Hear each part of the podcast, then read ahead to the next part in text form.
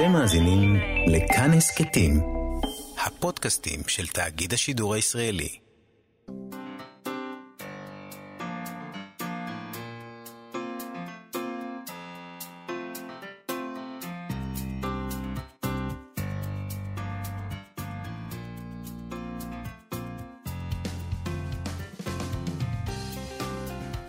שלום, צהריים טובים, מאזינות ומאזינים, אנחנו מאיה סלע ויובל אביבי במה שכרוך, מגזין הספרות היומי של כאן תרבות, 104.9 ו-105.3 FM, איתנו באולפן אבי שמאי וטל וניג שעושים איתנו את התוכנית, וגם את, מאיה סלע, שלום. שלום יובל, אנחנו נדבר היום על אה, בגידת האינטלקטואלים. מדובר פה בביטוי שאנחנו משתמשים בו כשאנחנו מתכוונים אה, לזה שהאינטלקטואלים, בני זמננו, לא מתערבים מספיק בפוליטיקה, לא משמיעים את קולם המלומד על המתרחש. אבל למעשה מסתבר שהביטוי הזה נולד כדי לתאר בגידה אחרת לגמרי, הפוכה בעצם. פרופסור יהודה שנהב פרסם ביום שישי האחרון בעיתון הארץ ביקורת על הספר בגידת האינטלקטואלים של ז'וליאן בנדה, ואנחנו נדבר איתו על הספר הזה והקשר שלו לחיים שלנו היום. בעצם אה, מה שבנדה אמר זה לאינטלקטואלים... תפסיקו. תפסיקו להתערב בזוטות האלה ובפוליטיקה ובכל הדבר הזה. אתם מעל, אתם, אתם במגדל השן, שם אתם צריכים להיות. אה, זה גם... זה כאילו, בזמנו, כל העסק הזה צץ אה, בהקשר של פרשת דרייפוס. Mm-hmm. והכעס שלו על אינטלקטואלים כמו אמיל זולה שתמכו בדרייפוס. היום הכל נראה משוגע, אבל כן, ככה זה היה פעם. אז אנחנו נדבר... כאילו, עשו דברים כאלה. אנחנו נדבר עם פרופסור יהודה שינה, אבל על העניין הזה, ומה דעתו היום בכלל על העניין הזה, על האינטלקטואלים? האם קולם נשמע מספיק, או אולי יותר מדי? נשמע אותו. נדבר גם עם פרופסור זוהר שביט מאוניברסיטת תל אביב, בפינת ספרי ילדים uh, שלה, שבה אנחנו מרכיבים uh, מדף ספרי ילדים. והיום, מרי פופינס. ספר נהדר. ספר שבעצם מה שאנחנו חושבים עליו, הוא בכלל לא נכון. כן. כלומר, הוא לא מה שאנחנו, יש לנו בראש, מה שיש לנו בראש... זה הדימוי ההוליוודי. זה, uh, זה ג'ולי אנדריוז המקסימה וכל נכון. הדבר הזה. לא. זה לא, לא מה שקורה בדיוק. שם, ועדיין ספר מומלץ. מה שנחמד זה, אבל זה בהחלט ספר מומלץ, אבל זה נחמד כי נגיד הורים עשויים לקנות את הספר הזה לילדים שלהם, ולא לקרוא בו. כי מה, הם יקראו עכשיו ספר? ורק להגיד, זה ספר טוב ו- ו- וחינוכי ונחמד וחיובי. רואים כמוך. כן, כי הם ראו את הסרט, ואז הילד שלהם בא ואומר להם, תשמעו, מה, מה, מה הקטע? היא לא... אבל זוהר, אה, זוהר שביט, כל הרעיון של זוהר שביט אה, זה שהיא ממליצה ומציעה שהורים ישבו עם הילדים ויקראו. כן. אה, ואולי גם הם ילמדו משהו. בהחלט, אני הם, בעד. כלומר אנחנו. אני ללא ספק צריך להתחיל לקרוא. כן, אתה, לך זה מאוד חסר. זה יועיל לי, זה יועיל לי. טוב, אה, לא תמיד קל לקרוא. במיוחד כש... במיוחד אה, לא קל לקרוא כששורפים. אוי, איזה קישור, אלוהים. נכון? בטח אה? היית עורך בעיתון, היו לך את הכותרות המחרידות ביותר שאפשר נכון, לעלות על הדעת. כן. נכון. שנגיד כאילו... אבא הגנוב של כולנו. בסדר, אוקיי, בוא נתקדם, יובל. Uh, כן, בישראל ביום שבת uh, בבוקר התפרסם בפייסבוק צילום של תחנת הקריאה בפארק המסילה uh, בירושלים, כשהיא שרופה למחצה. למה למחצה? היא שרופה לחלוטין. לא, היא לא. לא? היא למחצה. מה זה נקרא למחצה? כי לי זה היה נראה ממש סור. כל, הב... כל הספרים שרופים. לא, כל... הם צילמו את זה מהצד, אחרי זה היה עוד צילום מזווית אחרת, ורואים שחלק ממנו נשאר. אבל כאילו, שרוף. אז זה כאילו סתם, סתם להוסיף מילה בעצם. אפשר להוציא את המחצה. ו... סליחה, אני מתחיל מההתחלה. ביום שבת בבוקר התפרסם בפייסבוק צילום של תחנת הקריאה בפארק המסילה, כשהיא שרופה. נכון. הרעיון הוא ששרפו ספרים, שרפו ספרים, רואים שם בתמונה הספרים, הספרים לא נשרפו למחצה, רואים אותם על הרצפה מוטלים בערבוביה. פחם, יפה. אה, או מה שלא קורה לנייר כששורפים אותו. אה, הצילום הזה זכה לכמה מאות שיתופים ברשת, וגם די הרבה תגובות, ולא חלפו שניות ספורות מפרסום הצילום הזה, וכבר רבים שלפו בתגובה את המשפט המפורסם, במקום שבו שורפים ספרים, ישרפו גם בני אדם, המחזה של היינריך היינה, ברמיזה לכך שהמעשה, השרפה הנוכחי עכשיו, לא שאז פעם, הוא פוליטי. גם אז. גם, גם אז, זה בטוח. האחרים אה, לא הסתפקו ברמיזה. אחד המגיבים לתמונה כתב, רוע טהור, אויבי התרבות הם גם אויבי השלום, אויבי השוויון, אויבי הדמוקרטיה, ואנחנו יודעים בדיוק מי הם. מישהי אחרת כתבה, זה כל כך סמלי לאווירה של ימינו, שזה פשוט כואב עד עמקי הנשמה, ועוד מגיבה, שיתפה בתגובה לינק לעמוד הוויקיפדיה של אנדרטת הספרייה הריקה, שאנחנו מכירים, של מיכה אולמן בברלין, אה, בכיכר ששם אה, התבצעה שריפת הספרים המפורסמת. כן. אה, היסטריה מסוימת יש כאן. צריך להגיד, אה, אה, נזכרנו כבר את חוק גודווין, נכון? בתוכנית. נכון. אנשים צריכים להכיר את זה. אתה לא יכול ישר לשלוף את הקלף של הנאציזם. זה לחלוטין, אה, מה, זה, זה הורג את הדיון, זהו. זה, זה משאיר מסלול מאוד צר שאפשר ללכת בו. עוד תגובה שם הייתה של דניאל אה, שושן שכתב כך, כשהתחלנו ב-2006 את פרויקט Public Library, ספריות בתחנות אוטובוס, אחת השאלות שנשאלתי על ידי ראשי ערים שבתחומם, אה, שבתחומן הצבנו את הספריות הייתה כיצד הרעיון הזה מתמודד עם ונדליזם ופגעי הזמן. התשובה שלי הייתה שזוהי פעולה במרחב אורבני, ברור שהיא תהיה חשופה לפגיעות כאלה, ועל כן יש להציב את הספריות ברחובות מרכזיים פתוחים והומי אדם. רוב הספריות שהצבנו בשנים האחרונות נשמרו עד היום, אם כי עליי להודות שאחת או שתיים נפגעו. והרשות המקומית פעלה לתיקון והשיבה את הכל לתיקונו. אנחנו יודעים שכל פעולה אומנותית במרחב הציבורי מסתכנת בסוג של בלאי. במרכאות כפולות, העיר אמורה לטפל. מבאס אותי לראות ספרייה וספרים פצועים, אבל זה היה צפוי, יש מחבלים בכל מקום. מחבלים. זה מה שהוא כתב. תחנת הקריאה הזאת הוקמה כחלק ממיזם של תחנות קריאה מקומיות בישראל, חלקן בתחנות אוטובוס, חלקן עצמאיות. התושבים יכולים לקחת ולשים ספרים באופן עצמאי. ספריית הרחוב בפארק המסילה הוקמה ביוזמת תמר וייס ותושבות נוספות של השכונה, בשיתוף מנ, אה, מנהל קהילתי גינות העיר ועיריית ירושלים. על אופן הקמתה כתב בתגובות שם יואב שוקר. חמש שנים פעלה הספרייה ללא תקלות כמעט. תמר וייס ליוותה בשלוש השנים הראשונות, בהתאם להסכם שחתמנו עם העירייה, במסגרת הקורס אומנות ואקטיביזם במרחב הציבורי בבצלאל. גם אותנו העירייה שאלה איך היא תשרוד יותר מחודש, אבל היא שרדה חמש שנים עם נתונים פלאיים של כמות החלפות לא הגיונית. גם אם הייתה נשרפת לאחר שנתיים, לא צריך לומר נואש, יש לנו את תוכנית העבודה של המדפים שהסטודנטים תכננו ובנו, ואני בטוח שהעירייה תשקם בהקדם. העירייה בהחלט הגיבה לעניין, וראש העיר משה ליאון אמר שישפצו את התחנה ויחליפו את הספרים השרופים, אבל שהאכזבה מהאירוע לא תישכח כל כך בקלות. בעמוד הפייסבוק של עיריית תל אביב, אתמול בבוקר, כבר העלו צילומים של התיקונים, וכתבו, תחנת הקריאה בפארק המסילה, מהמקומות האהובים עלינו בירושלים, הוצתה בליל שבת, והתמונות כאבו לנו מאוד. הבוקר ניקינו את התחנה ובימים הקרובים נשפץ אותה ונתקין מצלמות לשמירת בטיחות המקום. לאחר שיפוץ נתגייס כולנו כדי להוסיף לספרים, כדי שתשוב להיות נקודה חמה של שיתוף ואחווה בין תושבי הסביבה. אנא, שמרו על המרחב הציבורי שלנו, הוא של כולנו. טוב, אני חייבת להגיד שזה קצת מדכדך שהפתרון תמיד הוא להוסיף מצלמות, ושהפתרון תמיד הוא, הוא, הוא כאילו, כל דבר היום זה ניטור ושיטור. אה, זה גם מאוד מדכדך שנשרפה, אה, המקום הזה. אה, יכול להיות שמישהו לא אהב את הספרים. יכול להיות שמישהו לא אהב את הספרים, יכול להיות שבאמת זה אויבי הדמוקרטיה, הם, שהם רואים, כמו הנאצים, בספרים אומנות מנוונת, ושיש... לא נראה לי. להוציא אותה מהמרחב הציבורי, ו... אבל האוטומטיות של הטיעון הפשיסטי והנאצי היא פשוט אבסורד בעיניי. יותר הגיוני בעיניי אני לא יודע אם זה נכון. אני, צריך להגיד, אנחנו לא יודעים מי עשה את זה, ואנחנו לא יודעים מה המניע. לא יודע. יותר הגיוני בעיניי שבני נוער משועממים שכבר שבעה חודשים משמשים פיונים במשחק פוליטי שלא נותן להם פתרון תעסוקתי ומתעלם מהמצוקה שסגר הקורונה עלול לגרום להם, לבני הנוער המשועממים האלה שכבר שבעה חודשים בבית צריכים ללמוד בזום, יכול להיות שהם עשו את זה בלילה, כי היה להם משעמם. ו... ואני רוצה להגיד לך, בקשר לניטור, והמצלמות וכל זה, שקראתי בהקשר של זה, אני נזכר, סטטוס של עופרי אילני. עופרי mm-hmm. אילני, דוקטור עופרי אילני, היסטוריון אה, אה, ואקדמאי שמלמד בזום עכשיו מטבע הדברים, והוא כתב אה, בפייסבוק שבתחילת הדרך של הזום, מורים נורא, באקדמיה, מאוד מאוד התעצבנו ואמרו, מה, אנחנו לא רוצים לשלוט, אנחנו לא רוצים לשלוט בתלמידים, זה נותן המון כוח עליהם, ואנחנו צריכים לפקח עליהם, וכולי וכולי. ועכשיו, לאט לאט, ככל שהזום מתגבר, ככה הוא טוען, היו כבר מי שאמר לו שזה לא בדיוק ככה בתגובות, אבל זה מה שהוא טוען. המורים התאהבו בכל היכולות הטכנולוגיות של הפיקוח של הזום. כשאני אומר מורים, אני מתכוון... תכ... אבל ברצינות, איזה ת... אה, יכולות טכנולוגיות של פיקוח, למשל? שאתה יכול למנוע מאנשים לא לפתוח מצלמה, למשל. כשאתה אה. סטודנט יושב בכיתה, אתה יכול למנוע ממנו לא לפתוח מצלמה. לא, אה, יש אתה חוק, יכול- אתה- הוא חייב להיות עם מצלמה, הבנתי. אז- ברור.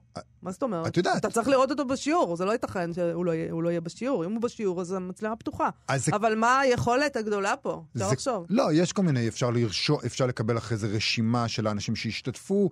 בקורסים גדולים, אה, באוניברסיטה, אני אספר לך, אנשים לא באים. וזה בסדר, הם אה. לוקחים סיכום, כי יש גם להם... ב- גם לזום אתה לא חייב לבוא. חייב, ואז הם מתחילים לעשות לך בעיות, כי יש להם רשימה, הם לא צריכים אפילו לבקש רשימה שמית. כשאתה יושב בקהל גדול, באולם גדול באוניברסיטה, ויש 200 תלמידים בקורס מבוא, לא, לא בחוג. לא בחוג לספרות, אבל בחוגים פופולריים, כן. ואיזה אז- חוגים, אגב, היום יש 200 תלמידים? משפטים אולי, או... מה אתה אומר? מה? מתמטיקה, מדעי המחשב, מה פתאום, מתמטיקה? לא יודע. לא חושבת שהרבה אנשים... מחשב, כן, מחשב, כן. אני לא יודע. אז את הפרצוף בהמון.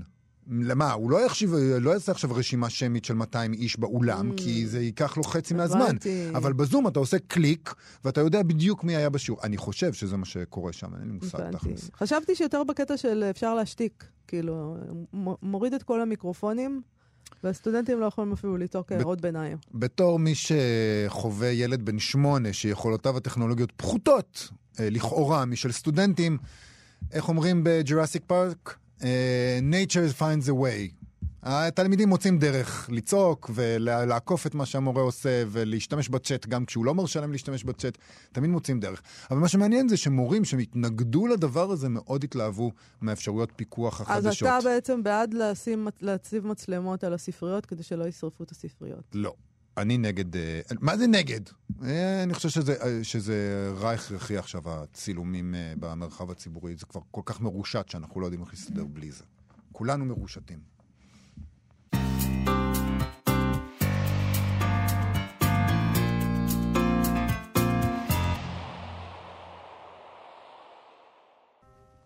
זאת הייתה יסמין מועלם, רק אה, שורפת אה, ניירות ומעשנת. אנחנו מה שכרוך, מאיה סלע ויובל אביבי, אנחנו בכאן נגד תרבות. שריפת אה, ניירות ספרים, נגיד. וכמובן, נגד. עישון, רחמנא ליצלן. נגד הדבר אוקיי, הזה. לאינטלקטואל, איש הציבור בישראל, יש דברים רבים לומר בעת הזאת, עליו להשמיע את קולו בעניינים רבים, כך מכריז פרופסור יהודה שנהב מאוניברסיטת תל אביב, בביקורת על הספר בגידת האינטלקטואלים של ז'וליאן בנדה, שיצא בהוצאת כרמל, בתרגום ניר רצ'קובסקי. הספר הזה, שנכתב בעקבות פרשת דרייפוס, מציב אותנו בלב סוגיה שממשיכה להטריד אותנו עד היום, עד כמה צריכים אה, להיות האינטלקטואלים והמלומדים מעורבים בפוליטיקה, עד כמה הם צריכים להשפיע על התנהלות המדינה. אני בכלל לא חושבת שיש כאן שאלה, אבל בבקשה, אנשים שואלים את עצמם שאלות. אנחנו הזמנו את פרופסור יהודה שנהב, הוא העורך הראשי של סדרת מכתוב, בין שאר אה, מפעלותיו, אה, סדרת מכתוב לתרגום מערבית, והעורך הראשי של סדרת הספרים הקשרי עיון וביקורת, להסביר לנו מהי בגידת האינטלקטואלים, ואיך לפי דעתו הם צריכים להתנהג. שלום, פרופסור יהודה שנהב. שלום, מאיה. מה יש לכם אבל עם אה, ערבים כל הזמן? אתם בזמן האחרון עוסקים הרבה בערבים. אז זה בזכותך. זה בעצם בזכותך ובזכות הפרויקט שלך. רגע, אתה, אתה, אתה אשם. אתה מתנגד? אתה רוצה שנוריד את לא, אני- המינון? אני מת- אני מתפעל ומתפעם. אה, ונפעם. קודם כל, אולי נתחיל עם, ה, עם הדבר הזה שאומר בנדה אה, על בגידת האינטלקטואלים, ההפך ממה שנוהגים להשתמש בזה, במושג הזה. כן. אז קודם כל, אה, אה, כמו שאת יודעת, אז אה, הוא לא השתמש במילה אינטלקטואלים, הוא השתמש במילה קלרקס, שזה הכוונה היא לאנשי הדת, שהם אנשים שיש להם מסורת ארוכה מאוד, ומסורת מעוברת מדור לדור, שיש לה תפקיד בחברה, וזה התפקיד של הפסטור, הרועה של החברה, זה שאומר מה צריך להיות, מה צריך להיות באמת וכולי, אז הוא עושה אנלוגיה כזאת. אה, הוא לא השתמש במילה אינטלקטואלים. מי שהשתמש במילה אינטלקטואלים זה אחר כך בתרגום של הספר של זה לאנגלית בשנות החמישים. אבל המושג בגידת האינטלקטואלים נהיה ממש מטבע לשון, כולם אומרים את זה וכל הזמן משתמשים בזה. נכון. ומה שאת הזכרת, מאיה, זה שבאמת אה, הסיפור של בנדה הוא סיפור הפוך, כי הוא דיבר נגד האנשים שמזכירים את עצמם כחרב להזכיר או כקול להזכיר למען השלטון, למען הכוח, אה, למען מה שהוא ראה כדבר לא טוב, שזה הלאומיות המתפרצת ופושה בכל אירופה. אז תזכחי אחרי אביב העמים, הלאומיות באירופה הפכה, הפכה להיות כמעט כמו פטריות אחרי הגשם, והוא היה מאוד חרד מהעניין הזה שאינטלקטואלים מצטרפים ותומכים בעניין הלאומי. אם תשווי את זה נגיד לאינטלקטואלים של הציונות, אז הוא גם גינה את האינטלקטואלים של הציונות. כאינטלקטואל... והוא, והוא גינה את האנשים שתמכו, את אמיל זולה, את כל האינטלקטואלים שתמכו בדרייפוס, בפרשת לא, דרייפוס. לא, הוא לא גינה אותם, אבל הוא גינה את התופעה הזאת, כי הרי הייתה התנגדות לאמיל זולה ולעוד אחרים ש... שהשתתפו, שהשתתפו בדיון ותמכו בדרייפוס כמובן, ואחר כך היה מכתב האינטלקטואלים, ואת זה הוא גינה. את זה הוא גינה. וחלק מהדברים שהיו שם, זאת אומרת, במקרה של דרייפוס הוא ראה בזה מקרה יוצא דופן, mm-hmm. אבל כתופעה כללית הוא התנגד לדבר הזה שאינטלקטואלים תומכים במה שהוא קרא הלהיטויות או התשוקות הפוליטיות של התקופה. אוי, להיטויות זה יפה. איך לא, צריך כן, uh, לדעתו להתנהג אינטלקטואל, אינטלקטואל uh, שמכבד את עצמו? אז בוא, בוא, בוא נגיד ככה, יובל, הנקודה העיקרית שפה יש על הפרק היא מה זה בכלל אינטלקטואל. מי אמר שאתה אינטלקטואל או אני אינטלקטואל? מי אמר את זה? כלומר, הנקודה המרכזית היא שאינטלקטואל, זה כבר אני מביא את הדברים שאני אומר, אה, אינטלקטואל הוא לא דבר אפריורי שקיים שם. לא כל סופר הוא אינטלקטואל, ולא כל אקדמאי הוא אינטלקטואל, ולא כל פרופסור הוא אינטלקטואל. יש מלא פרופסורים בתחומים שונים, ברפואה, בפיזיקה, שאין להם מה להגיד והם לא אומרים. נכון. יש גם כאלה שאין להם מה להגיד וזה לא מפריע להם. אין מה לצפות מהם, אתה אומר, כי אין להם מה להגיד. זה בדיוק העניין, אבל אוקיי. כאשר... מנחם בגין, אני זוכר את הדוגמה הזאת, כי זו דוגמה נורא נורא מובהקת. מנחם בגין ב-1949 נוסע לארצות הברית, אז אלברט איינשטיין וברוריה קאופמן ומלא אינטלקטואלים אמריקאים כתבו עצומה נגד הביקור של אה, בגין, אמרו שהוא פשיסט וכולי וכולי. Mm. מה, מה הם עשו בעצם? מה איינשטיין עשה? הוא לקח את ההון הסימבולי שלו, הרי יש לו הון סימבולי עצום בפיזיקה, כן. ואמר, אני שם את זה לרגע בשדה המוסרי והפוליטי. אני משתמש בזה כדי להפנות תשומת לב, אני משתמש בזה כדי להגיד משהו, אני ממיר את ההון הסימבולי הזה בהון אה, מוסרי ופוליטי. עכשיו, לא לכל אחד יש את ההון הזה, ולא כל אחד עושה את זה. ולכן אני חושב שאם אם, אם אני יכול להגיד, המילה אינטלקטואל, או המושג אינטלקטואל יכול להתברר רק בדיעבד, לא mm. באופן אפריורי.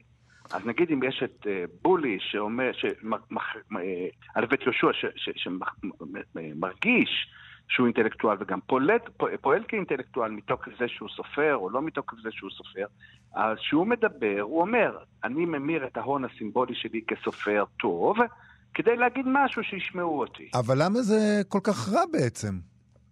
אה, מבחינת מי?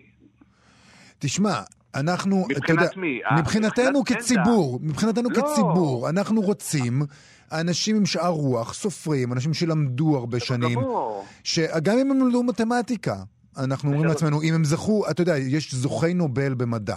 ישראלים, וכשהם אומרים משהו על הפוליטיקה הישראלית, אנחנו מקשיבים יותר טוב מאשר כשאני אדבר, כי, כי הם למדו והם, והם הוכיחו אה, אה, נחישות, נקרא לזה. זה כל כך לא נכון היום, אגב, להגיד את זה. זה ממש לא נכון. אני שיש זילות מוגמרת לידע, נכון. ויש הרבה זלזול בידע, ויש זלזול באינטלקטואלים.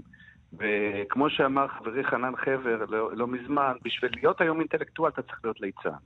אם אתה לא ליצן, כמו נגיד אמיר חצרוני כזה, אם אתה לא ליצן, אף אחד לא יקשיב לך.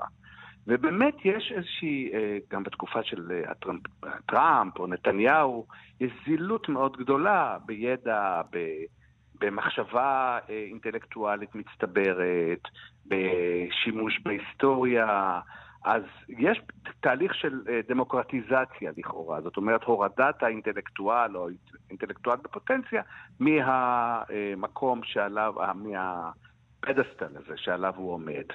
אה, אז אי אפשר להתווכח עם הטענה הזאת. תמיד הסוגיה של אינטלקטואלים, מיהו אינטלקטואל, מאיפה הלגיטימציה שלו לדבר, הייתה קונטרוברסיאלית. זה לא חדש. אבל מה ש... אם נחזור רגע למה שמאיה אמרה בהתחלה, יש היפוך בין מה שבנדה אומר לבין מה שאנחנו חושבים היום. נכון. בנדה אומר, יש אנשים שהתפקיד שלהם זה לחשוב, התפקיד שלהם זה להיות מבודדים, להיות בספריות, לגבש ידע, ואין להם, אה, אה, אה, ואין להם אה, רשות, או הם לא צריכים, להתערב בחיים הפוליטיים.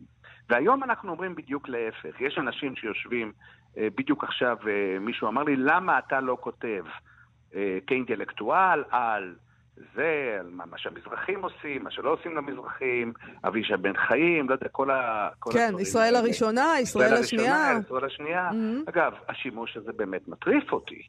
השימוש הוולגרי הזה בישראל הראשונה. לא, כי והשנייה. מה שהוא אומר זה שבעצם, נגיד אם שאלת עכשיו, אמרנו, שאלנו מי זה האינטלקטואלים, איך מגדירים אותם, אז אבישי בן חיים בעצם אומר, האינטלקטואלים הם ישראל הראשונה. זה כאילו, זהו. גם, נכון, בין השאר. וגם הוא מציב את עצמו בפוזיציה של האינטלקטואל. נכון, אבל הוא אה, האינטלקטואל היחיד בישראל השנייה מבחינתו כנראה. כן. זאת אומרת, אינטלקטואלים, האינטלקטואלים שתומכים בביבי הם ישראל כן, השנייה. האינטלקטואלים שמתנגדים לביבי. הם ישראל הראשונה. אם הם מזרחים, אז הם בוגדים, ב... הם משתכנזים. בדיוק. אני חושבת שהבנתי אותו ככה. זהו, סגרת את העניין, מאיה. עכשיו זה היה איזה. לא, בלופרינט ניסחה- כזה. היא ניסחה את זה נורא נכון, מאיה. אז רגע, אבל אני רוצה לדבר על הקטע הזה של הבגידה בעצם. זאת אומרת, גם, מה, מה, אמרנו, אנחנו לא יודעים מי זה אינטלקטואל, אבל אנחנו כן יודעים מה זה הבגידה הזאת. אם אנחנו אה, לא יודעים אם, אם מישהו אינטלקטואל, אנחנו לא יכולים להגדיר בגידה. נכון. אה, כאילו, כאילו, כאילו, המושג בגידה מניח שכבר יודעים אפריורי מי זה. אלה שבאים אליך ואומרים לך, פרופסור יהודה שנהב, למה אתה לא מדבר עכשיו? אומרים, אתה אינטלקטואל, למה אתה שותק? אז אני חושב שהם שואלים אותי את זה לא בגלל שאני איש, איש אקדמיה, אלא בגלל שבעבר דיברתי. כן. והי- והייתי בזירה הציבורית, ועשיתי את המהלך הזה. ואני זוכר שבפעם הראשונה כתבתי מאמר בעיתון, זה היה ב-95 לדעתי, או 4, מאמר גדול בעיתון, אה, מאמר חריף, זה נקרא קשר השתיקה, אז אנשים כאילו נדהמו שאיש אקדמיה שמעולם לא שמעו אותו, פתאום אומר משהו מהסוג הזה. אבל תוך, מהר מאוד אתה מזדהם. אתה הופך להיות מסומן, אתה הופך להיות אוטומט. לכן צריך מאוד מאוד להיזהר מתי אתה... אה, אגב, מקס וייבר בדיוק דיבר על זה, על הפוזיציה הזאת. כמה אתה יכול להתערב, מתי אתה הופך להיות כבר משהו משומש. אז אתה בעצם מסכים עם ה- עם אה, מה שבנדה אומר. אני לא מסכים עם בנדה, ש... מה שבנדה אומר, כי אצל בנדה יש גם עמדה אנטי-מרקסיסטית, אנטי-ביקורתית במובן הזה. אה, למשל, אה, אה, אה, אה, אה, בנדה לא היה, הוא יוצא נגד, נגד גם מי שעוסק בפוליטיקת הזהויות, פוליטיקה לאומית, הפוליטיקה של הגזע, זאת אומרת, כל האינטלקטואלים שלי מתגייסים, אני ב- ב- ב- בפוליטיקת הזהויות מאוד השמעתי את קולי ועדיין משמיע את קולי, אז בנדה היה מגנה את זה. אה, אבל אתה אומר שאתה צריך, אה, אתה ואינטלקטואלים בכלל צריכים לשים לב כמה הם מדברים ועל מה הם מדברים. לא יכולים לזהם את הדבר הזה. כן. על, בדיוק, זאת אומרת, זה צריך להיות במשורה וצריך להיות מידתי, אחרת אתה שרוף.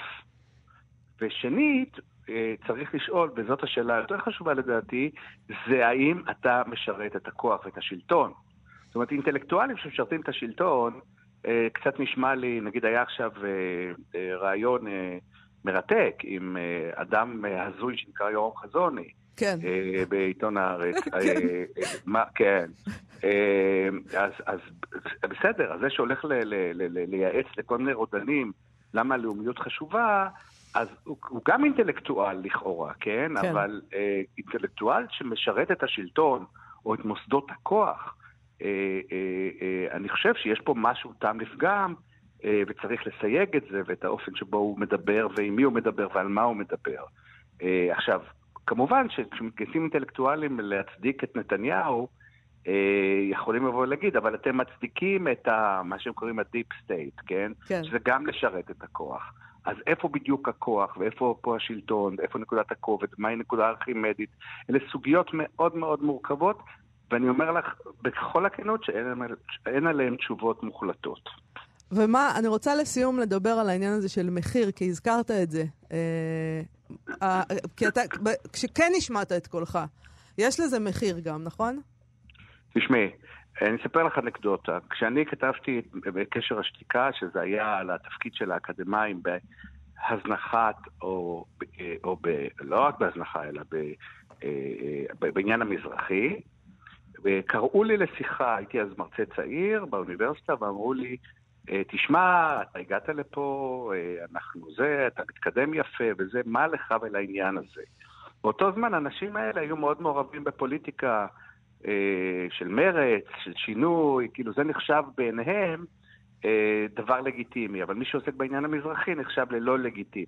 מדהים. אה, אה, אה, זאת אומרת, וגם אלה שעוסקים, אינטלקטואלים שעוסקים בתמיכה בלאומיות, בציונות. כן. מה, זה לא פוליטיקה של זהויות? הציונות היא לא פוליטיקה של זהויות? אה, ומה עם כל האינטלקטואלים המשכילים של סוף המאה ה-19, שעשו את הציונות? הרי זה אה, אה, כמעט כל תנועה, כל תנועה לאומית מתחילה עם אינטלקטואלים. אבל כמעט כל אחד שמדבר או שלא מדבר, מש, מכל אה, צד של כל סוגיה, יגיד לך, אני עלול לשלם על זה מחיר לא, זה כמו שאשכנזים זה לא זהות. אז ככה גם מצביע, אז גם, אז גם מרץ, זה לא. להיות פעיל במרץ וללמד כן, באוניברסיטה, זה, שקוף כזה. זה נחשב למשהו שקוף, בדיוק, שזה לא, לא פוליטי. אבל אם אתה תומך בש"ס, אז אתה פוליטי. כן, נכון. יש פה, יש פה מלא עניין. עכשיו, זה לא, אה, אה, אני רק, יובל, אני אגיד את זה, זה לא מפחד, אלא זה מפחד להישרף כדובר, אתה מבין? זה שני דברים שונים. בוודאי. כן. אז uh, מה אני אגיד לכם? מצבנו לא משהו. לא, לא משהו. פרופסור יהודה שנהב. כן, ידענו את זה. לפחות היה תענוג לדבר איתך, תודה רבה. היה תענוג איתכם, תודה לכם. תודה רבה. ביי.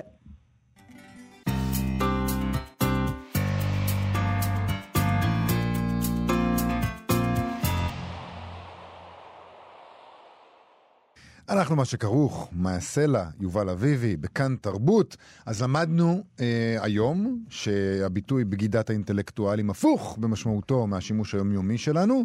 ועכשיו אנחנו נשבור עוד מוסכמה שכזו. מרי פופינס, האומנת שדמותה המתוקה והמופלאה התקבעה בתודעתנו בעקבות הסרט, בעצם היא לא כזאת מותק. היא רחוקה מאוד מדמותה בס... בספר שהסרט מבוסס עליו. וגם בה, נראה לי, היו גרסאות פה גם מקוצרות כאלה. ש... של הספר? שעשו אותה מתוקה, כן. אנחנו שווים לספר הזה בכל מקרה, בפינתה של פרופסור זוהר שביט מאוניברסיטת תל אביב, שבה אנחנו אה, מרכיבים בעצם את מדף אה, ספרי הילדים המומלצים. אה, שלנו ושלכם. שלום, פרופסור זוהר שביט. בוקר טוב, צהריים טובים. צהריים טובים. אגב, אתם היום אה, גם העליתם עוד אה, מיתוס, וזה המיתוס של הזום. שיכול כביכול להחליף את ההוראה באוניברסיטה. לא יכול. אין לו שום קשר להוראה אקדמית, הוא פשוט צוק העטים, פתרון זמני ורע יש, לק... יש לקוות. כן. יש לקוות שזה זמני בלבד. כן, מאוד יש לקוות. אני חושבת שזה ממש אסון, מה גם שלא מדובר בהוראה מקוונת. האוניברסיטה היחידה שיש לה הוראה מקוונת באמת לאוניברסיטה הפתוחה, וכולנו, כל השאר, צריכים להתמודד עם דרכים לנהל איזשהו שיח אקדמי באמצעות הזום, וזה מאוד קשה, וצריך לקוות שזה יעבור מן העולם כמה שיותר מהר, כמו הקורונה. אמן. אבל נחזור למרי פופינס. מרי פופינס. אז בדיוק כמו שאמרתם בפתיח, אנחנו צריכים לשכוח מכל מה שאנחנו יודעים על מרי פופינס המתקתקה ואוהבת אדם וילדים, והיפהפייה, שהיא גם זמרת גדולה, היא אף לא אחת מהדברים האלה, ולמרות זאת, מדובר באחד מספרי הילדים הנפלאים ביותר. עכשיו, מה שמעניין, שלמרות שזה נחשב כספר ילדים, באמת אחד הכי טובים שנכתבו אי פעם, פמלה טרוורס עצמה התנגדה לכך שהיא תארו אותה כסופרת ילדים, ובשנת 1975 היא פרסמה מאמר שנקרא על כתיבה לא לילדים. ושם היא אמרה, אין להם מספריי דבר עם התווית האחרת, הידועה בכינוי ספרות ילדים, האומרת כי זהו דבר, דבר מה שונה מהספרות בכללה, משהו המרחיק את הילד ואת המחבר מהזרם העיקרי של הכתיבה. אז אולי לפני שנדבר על uh, מרי פופינס עצמה, נדבר קצת על פמלה טרוורס. מי, מי הייתה? מה, מאיפה היא באה? שאלה מאוד טובה. קודם כל היא נולדה באוסטרליה, למרות שאנחנו מאוד רגילים אה, לזהות אותה עם בריטניה. נכון. בעצם השם טרוורס היה שמו הפרטי של אביה, והיא אימצה אותו. החיים שלה היו מאוד מאוד מסובכים. אבל בכל מקרה היא פרסמה ב-1934 את מרי פופנס, והרבה מאוד זמן היא שרבה להפצרות של וולט דיסני, אה, של להפוך את הספר לסרט, ורק שלא הייתה לה ברירה, כי המצב הכלכלי שלה הוא רע, היא נענתה לו והיא חתמה על חוזה לעיבוד קולנועי של הספר, והסרט יצא לאקרנים בשנת 1964, זכה להצלחה מסחררת, הפך אותה למאוד מפורסמת ולמאוד עשירה.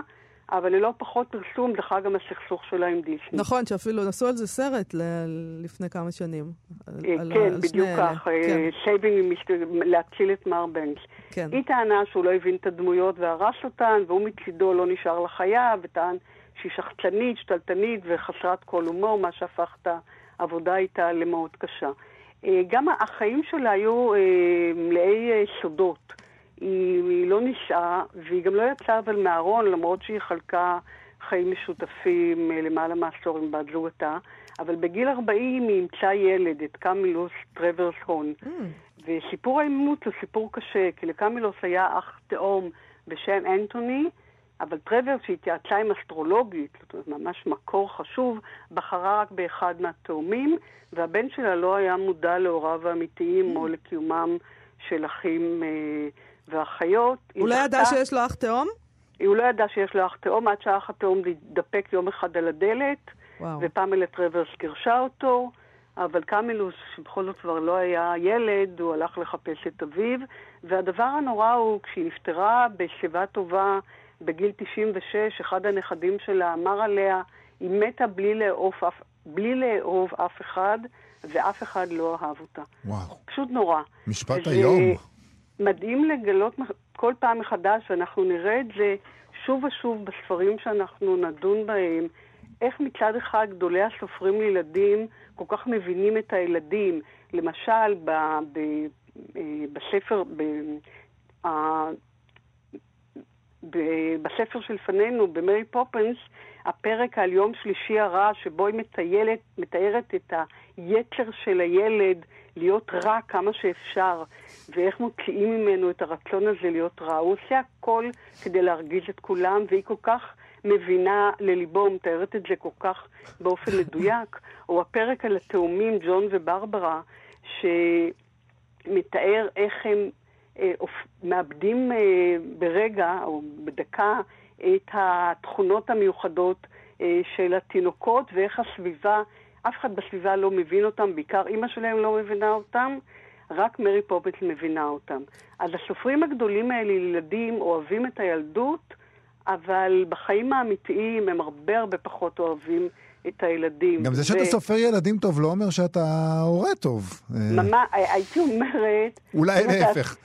כמעט ההפך. אז, אז אולי נדבר על מרי פופינס האמיתית, לא זאת בדיוק. שאנחנו מכירים על מהסרט. הספר מהסרט. האמיתי, כן. בדיוק. אז קודם כל יש לנו הזדמנות, תודות לתרגומה של אה, גילי סמו, גילי בר הלל סמו, כן. תרגום שיצא לפני שנתיים, אה, שקוראים אותו, אז באמת, כמו שאתם אמרתם, אה, בכלל לא דומה לספר המתקתק של וולט דיסני.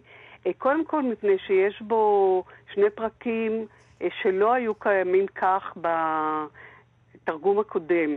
הפרק האחד, יום שלישי הרע, אה, שונה על ידי טרוורס עצמה, בגלל שהיו תלונות רבות על הצגה סטריאוטופית וגזענית של עמים שונים, ובהמשך אנחנו נידרש לשאלה הזאת של הגזענות בספרי ילדים ואיך איך הדרך הנכונה לדעתי Mm. לטפל בה. אז בתרגום מחדש פשוט אה, הפכו את בני האדם לבעלי חיים.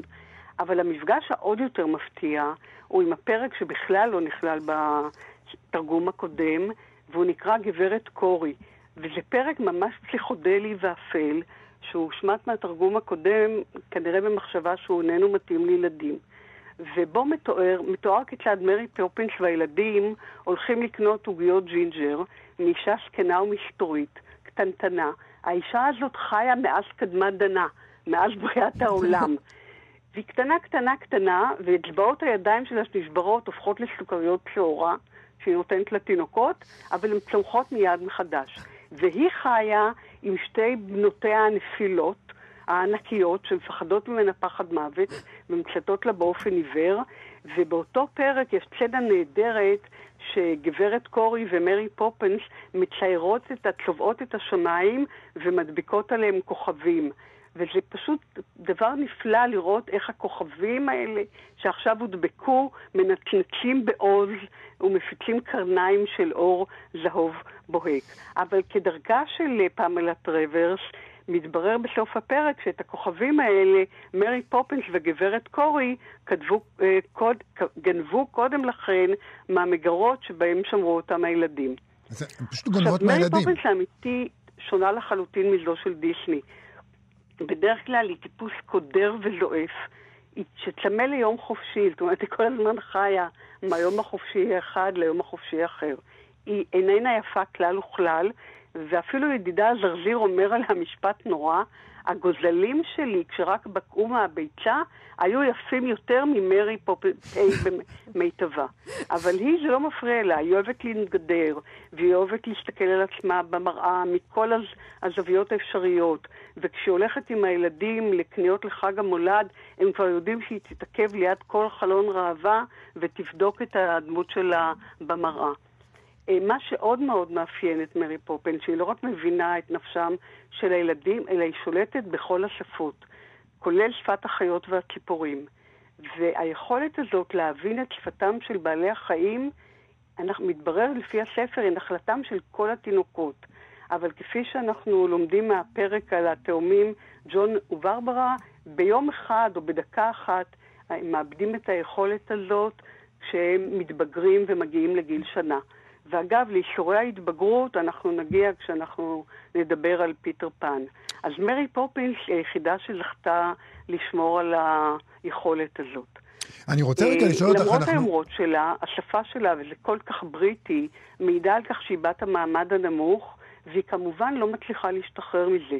היא אומנם משתדלת לדבר בלשון גבוהה, אה, למשל היא אומרת, כמו שאומרים, אבד עליו הקלח, והתרגום של גילי בר הלל סמו באמת מצליח לתת ביטוי למתח המעמדי שנמצא בלב הספר, ובא לביטוי במשלבים הלשוניים, וזה קשה מאוד, כי בעברית אנחנו, אין לנו הבחנות מעמדיות כל כך. נכון. אה, אין לנו מבטאים, אין לנו את כל הדברים אולי האלה. אולי מבטאים יש קצת, וזה טיפה. גם די מלאכותי, אבל אין לנו פעם. משלבים נכון. של... אה, אה, מעמדות שונים, בוודאי לא מעמד גבוה או מעמד נמוך, כולם מדברים בעברית גרועה, כך שאין בעיה. אני רוצה רגע, אני רוצה רגע לעצור, כי אנחנו עוד מעט צריכים כבר לסיים, אבל אני רוצה לשאול, אה, כן. את, אה, בעצם זה ספר לא כל כך קל לקריאה עבור ילדים, אני רוצה לשאול שאלה כללית, האם אה, אנחנו עושים בשכל כשאנחנו נותנים ספרים די מזעזעים עם תכנים קשים כאלה לילדים שלנו, אומרים לנו, קחו, זה נהדר לכם לקרוא. אה, אני חושבת שהספר נקרא נהדר. הוא כל כך מלא חוויות מטורפות. תחשוב על הפרק הזה שמתאר איך הם הולכים לבקר את הדוד, והם כל כך צוחקים שגז הצחוק מעלה אותם לתקרה. כן. יש בו כל כך הרבה דמיון וכל כך הרבה אה, אה, אה, דברים של קסם. ושל חופש, ומרי פופנס מסוגלת למצוא יופי וריגוש בכל מקום ובכל התרחשות של חיי היום-יום. אני חושבת שילדים מאוד מאוד אה, נהנים מהספר הזה. מצד אחר, יש בו ממד חתרני, כי הוא מתאר משפחה בורגנית, והוא בעיקר מתאר אם אדישה ומשועממת. וזה מתואר נהדר בפרק הפרה המרקדת, שמתאר את הדיכאון האימהי ואת תחושת ההחמצה של האימהות. אה, אז החתרנות שלו באה לביטוי שכבר ב-1934 טרוורס מתארת את המתח שבין תודעה חדשה של שחרור האישה שכבר מסתובבת באוויר, לעומת המציאות שחיכתה לנשים בבית. אבל זה בהחלט ספר אה, שברבדים מסוימים שלו הוא ספר נפלא לקריאה לילדים. אני חושבת שהילדים לא רק שלא סובלים מהקיום של הרבדים האחרים, אלא הם נהנים מהספר הזה, והם ייהנו ממנו פעם נוספת בבגרותם. אה, וזה אחד הקסמים של הספרים הטוב, הכי טובים לילדים, שתמיד יש בהם כמה רבדים, ולכן אנחנו יכולים לחזור אליהם כמה פעמים גם בבגרות שלנו. תראו למשל את הפינה שלנו עכשיו. נכון. אבל אני מצד אחר בספק אם אי פעם אפשר יהיה להשתחרר מהסיפור המתקתק שוולט דיסני יצר בסרט, אבל אני בכל זאת ממליצה לקרוא את התרגום מחדש. ולהמריא יחד עם הילדים למחוזות הנפלאים של הדמיון שהספר הזה מציע שוב ושוב. פרופסור זוהר שביט, אה, דיברנו היום על מרי פופינס, ואנחנו נמשיך, נמשיך בשבוע הבא אה, לבנות את מדף ספרי ילדים. תודה רבה לך. תודה, תודה רבה. רבה. להתראות. אנחנו עוד מעט אה, כבר צריכים אה, לסיים, אבל אנחנו לא נסיים לפני אה, פינת ביקורת הביקורת שלנו. אמת לאמיתה. קצת על הביקורת שכתב ארי גלסנר בידיעות אחרונות ביום שישי, ביקורת על הספר על פרות ואנשים של אנה פאולה מאיה, שיצא בהוצאת תשע נשמות. בתרגומה של מיכל שלו. זה ספר שעוסק באדגר ווילסון, שהוא מהמם בקר. כלומר, הוא זה שנותן להם מכה בראש לפרות לפני ששוחטים אותם, בתפקידו לכאורה למנוע סבל ככל שניתן מהפרות ומהפרים המועמדים לשחיטה. כמובן שזה מקצוע אכזרי למדי כשלעצמו. אז ארי גלסנר כותב שעל פרות ואנשים הוא ספרות מגויס, מגויסת מובהקת. הספרות המגויסת שסארטרה צידד בה עסקה במעמד הפועלים. היום בעלי החיים הם הפרולטריון החדש. מטרתה האידיאולוגית של הנובלה היא לעורר מודעות לסבלן של החיות, לצריכת הבשר שלנו שגורמת לסבל הזה. ספרות מגויסת אינה בהכרח ספרות גרועה.